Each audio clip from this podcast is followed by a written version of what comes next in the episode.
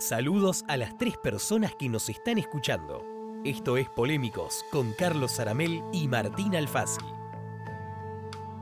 Hola y bienvenidos a este séptimo episodio de Polémicos. Yo soy Carlos Aramel Y yo soy Martín Alfasi. y en esta parte de este episodio vamos a hablar de una historia.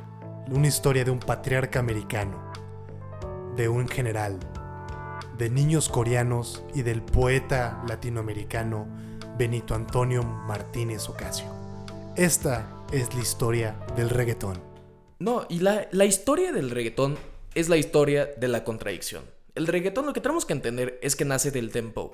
Dembow siendo the bow en jamaicano, lo cual es una inclinación, digamos, una inclinación hacia el imperialismo, hacia el colonialismo inglés, americano, anglosajón, etc. Es básicamente un mensaje antiimperialista, lo cual estaría muy chido si es que no hubiera dicho las próximas cosas.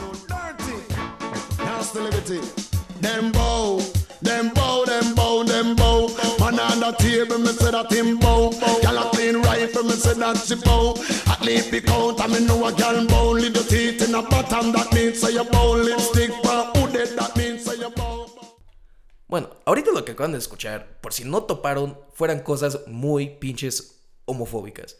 En, en- básicamente en, creo, en creollo jamaicano está describiendo eh, que el sexo oral, el sexo anal y la, el sexo homosexual es, por alguna razón, no, no detalla por qué, pero es por alguna razón proveniente del imperialismo inglés. Sí, X. entonces para este artista hacer estas prácticas, ¿no? Tener liberación sexual es inclinarse entre los poderes americanos. Sí. Que Y- claro, no, o sea, la correlación no la hace clara, ¿no? No, Sí, no, y- no tiene tiempo en tres minutos de canción mira, de aquí, aquí, exponer. en, aquí en Polémicos no hacemos juicios de valor, pero eh, that shit's whack. Este, pero no. Hacia el final, hasta en la canción comienza a hablar de la que la emancipación de los negros era justamente no tener el dembow, que era, sí, o sea, era no, no ser homosexual, según él. Pero bueno, lo interesante aquí es de que si notaron, el, el ritmo no es exactamente el mismo que en el reggaetón normal. Es porque dos artistas puertorriqueños, el general y Nando, Nando, Nando Boom, si no me equivoco, e- importaron este sonido, este ritmo, tradujeron palabra por palabra la canción original de, de Shaba y pero hicieron una cosa muy, muy importante. Lo hicieron más lento. Todos esos mamones que se echen para atrás y esas mamonas. Iris, dembow, dembow, dembow, dembow. Hombre con esa falda de ese zumbo. Alza la mano. Entonces lo que vemos en esta canción es que la velocidad baja, ¿no? Y se hace más sensual, más sabroso, ¿no? Más sexual de una cierta manera. Y este mensaje de el dembow, de no inclinarse a los poderes americanos, por accidente o chance porque es a propósito, se pierde en la traducción, ¿no? Este significado desaparece porque dembow en español no tiene ningún significado. Sí, Es, es un significado olvidado. Y sobre todo, el problema aquí es que sí, el reggaetón ahora, como lo vemos, por su naturaleza es sexoso, es sexual. Sí, empieza desde un principio con un tono Sí. bastante sexual. Pero es que estos artistas vieron justamente. eh, No fue, yo no pienso que fue un accidente, yo pienso que fue muy a propósito. Porque al final, de las cosas que más se venden es el sexo. Seamos honestos, el O sea, sexo... ¿A, se a quién no le mucho. gusta el sexo? Exacto. y, y- y sí, y sin mencionar que es, un, que es un ritmo pegajoso, o sea, eh, no hay algo detrás, algo que yo no soy ningún este, experto en la, en la música, ni en, en el estribillo, ni nada de eso. Hay algo que nada más lo hace tan pinche pegajoso y tan pinche sensual. Pero aquí es que comenzaron a experimentar un poquito. Aquí nada más traducieron la letra, pero también en las próximas canciones, en las próximas reiteraciones, comenzaron a meterle más y más letra, pues, más innuendo sexual. O sea, le O metió. abiertamente. Sí. O sea, una de las canciones típicas de, de este mismo cuate, El General, es una que se llama Rica y Apretadita. Ya les dejaré a su criterio pensar qué significa eso. No lo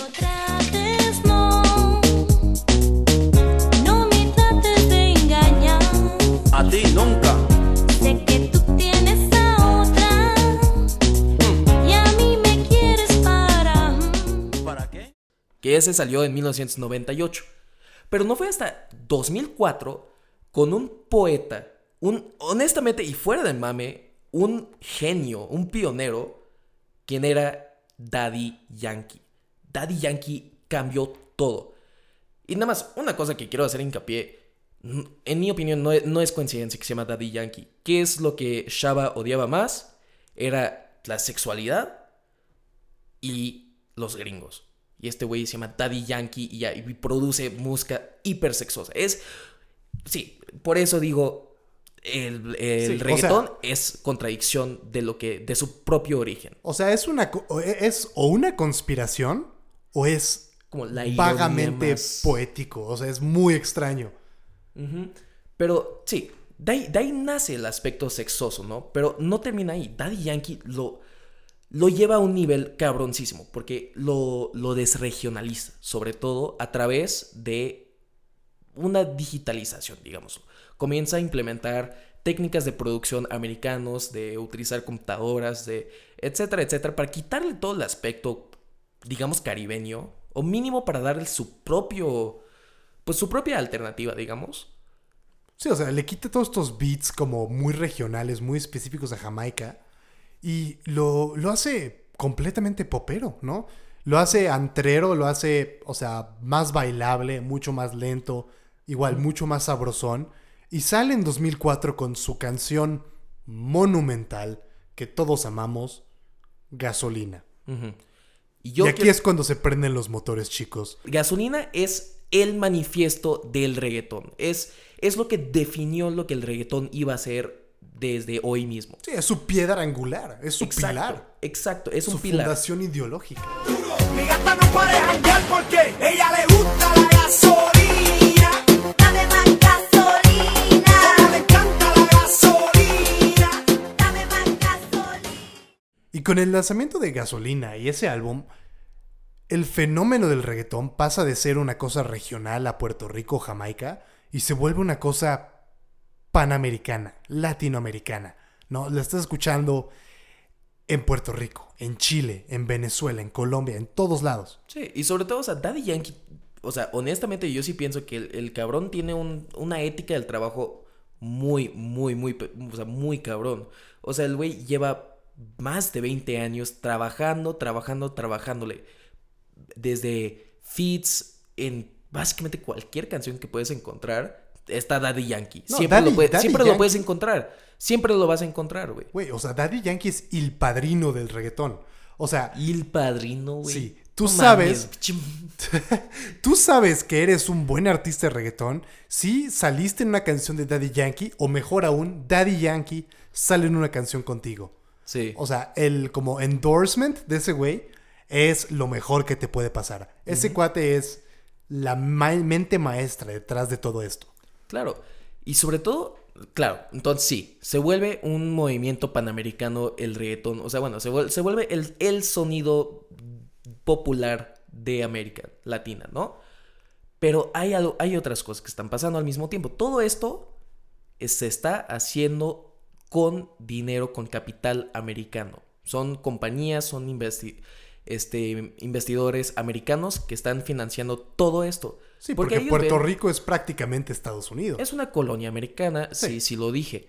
Este, pero sí, aquí lo que es muy interesante es que sí, los gringos inmediatamente, al momento que se explotó todo esto, se dieron cuenta que sí, el, el- algo tiene este sonido latinoamericano que nada más es, es naturalmente pegajoso. Entonces, ¿qué es lo que pasa si nada más simplemente metemos el ritmo a canciones normales? Ahí viene, hacemos un saltito y ahí viene I'm Sorry de Justin Bieber, que infamosamente utiliza un ritmo muy, muy, muy parecido al dembow, con unas variedades, variaciones Como de house, sí. EDM y todo eso. Pero sobre todo fue al momento que salió la mejor canción del mundo. Despacito. es horrible, güey. No, pero, o sea, e- e- esa canción es muy importante para la historia del reggaetón. Porque lo que pasa ahí es que el reggaetón entra en el mercado americano, ¿no? Y ya que la música de habla inglesa es la más popular en todo el mundo, entra en el mercado mundial a grande nivel. O sea, todos y su abuela han escuchado Despacito. ¿No? Es una canción enorme. Ah, hay versiones portugueses, hay, hay versiones en keniano, hay versiones en mandarín, hay, hay, hay versiones de básicamente todos los idiomas que puedes encontrar. Sí, y- y Despacito se volvió un fenómeno global, se volvió y casi prácticamente de meme, Sí, o sea, honestamente. porque Despacito, o sea, estuvo dos veces en el top 100, ¿no? La primera vez fue solo Luis Fonsi, ¿no? Y esa fue, sí, estuvo en el, en el fue, Billboard. fue gracias a la comunidad Sí, latinoamericana. exacto. Pero luego cuando entró Justin Bieber y le dio como su visto bueno a la canción, a las audiencias americanas, llegó otra vez. Y ahí es cuando realmente se hizo muy, muy popular. Ahí es cuando explotó. Porque de hecho, eso yo no lo sabía. Yo pensaba que nada más Despacito se hizo popular, pues, pues porque es Despacito. Pero no, o sea, si no lo sabían, Justin Bieber hizo un, un, un cover, o más bien, No, o sea- se, se metió en la canción con, un, con unos verses de aquí, de algún lado. Y de repente, sí, es como dice Carlos, Dios de una manera su estampa hizo que. o sea, el reggaetón pasó de ser algo naco. O sea, de gasolina era como una cosa de así, ah, qué naco. Sí, pasó de algo que, que, que todo mundo y su jefa escuchan en los antros, en las pedas.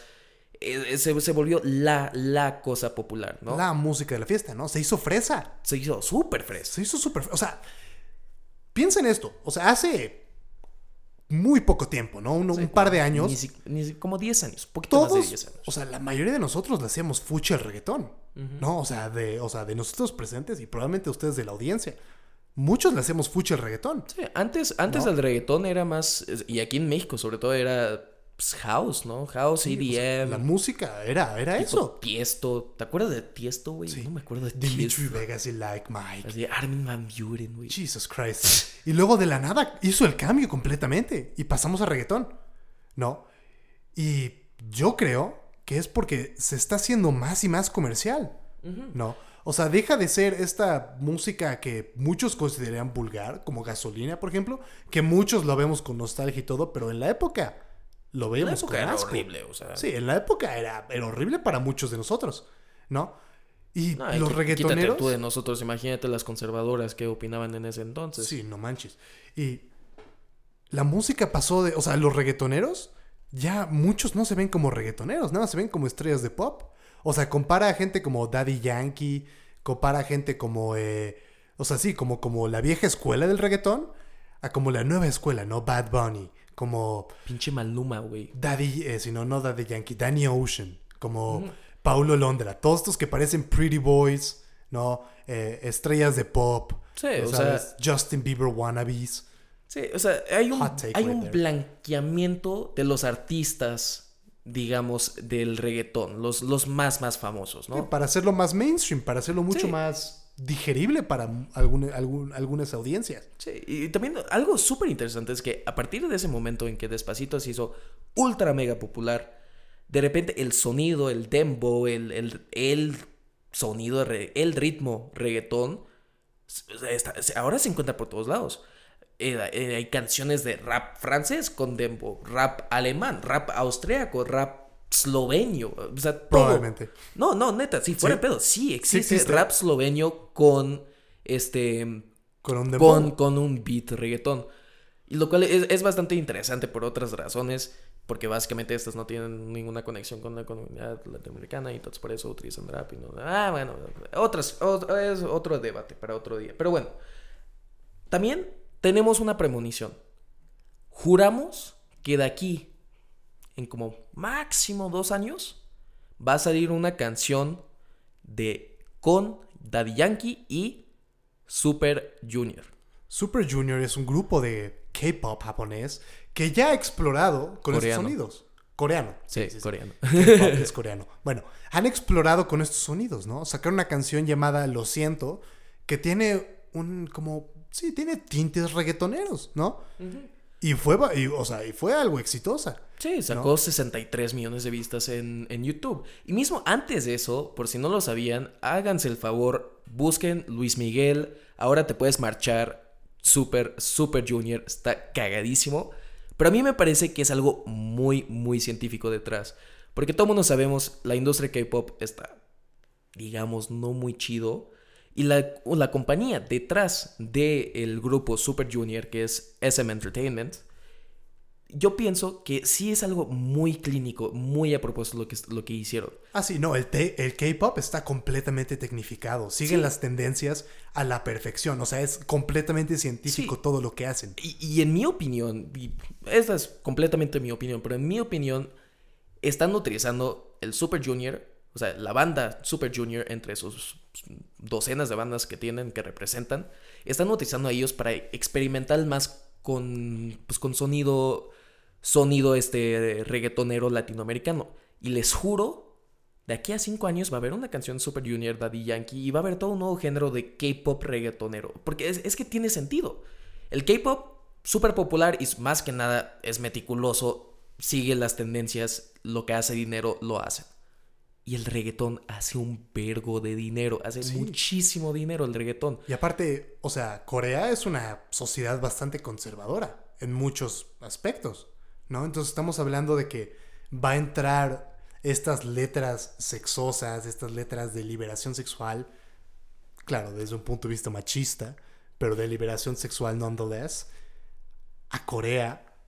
Va a ser una revolución, va a ser un desmadre. Sí, o sea, si, si escuchan, si, bueno, más bien, si leen traducciones de las letras de las canciones típicas K-pop, son de, sí, de boy band, son de amorosas, así, tal vez dice, ay, tu, cuerpo bello, o sea, son como muy, sí, conservador, ¿no?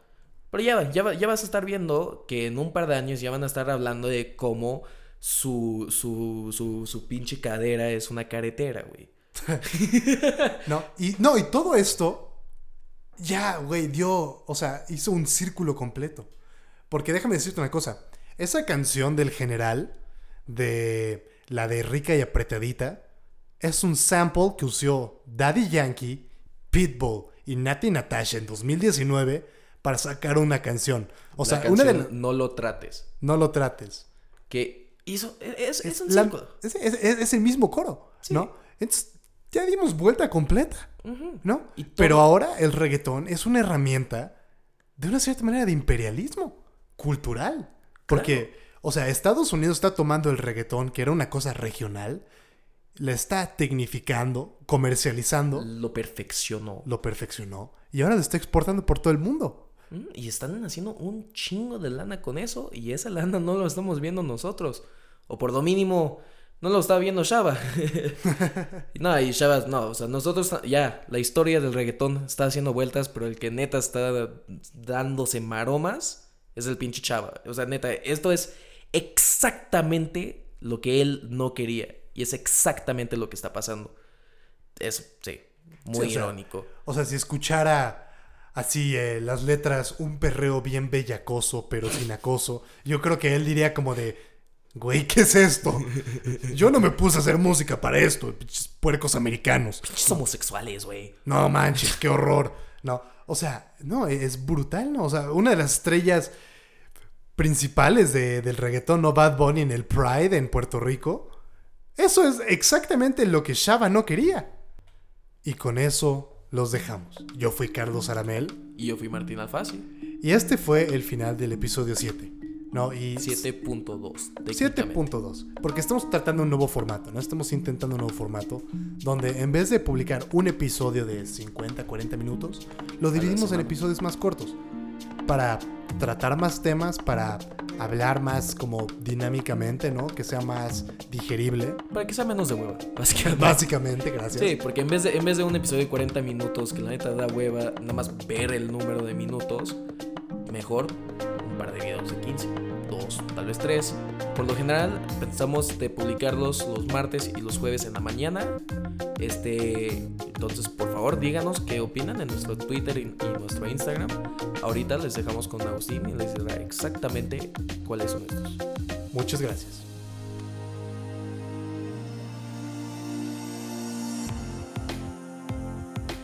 Síguenos en Twitter como arroba tweetpolémicos, en Insta como arroba polémicos live y si todavía utilizás Facebook como Polémicos Podcast.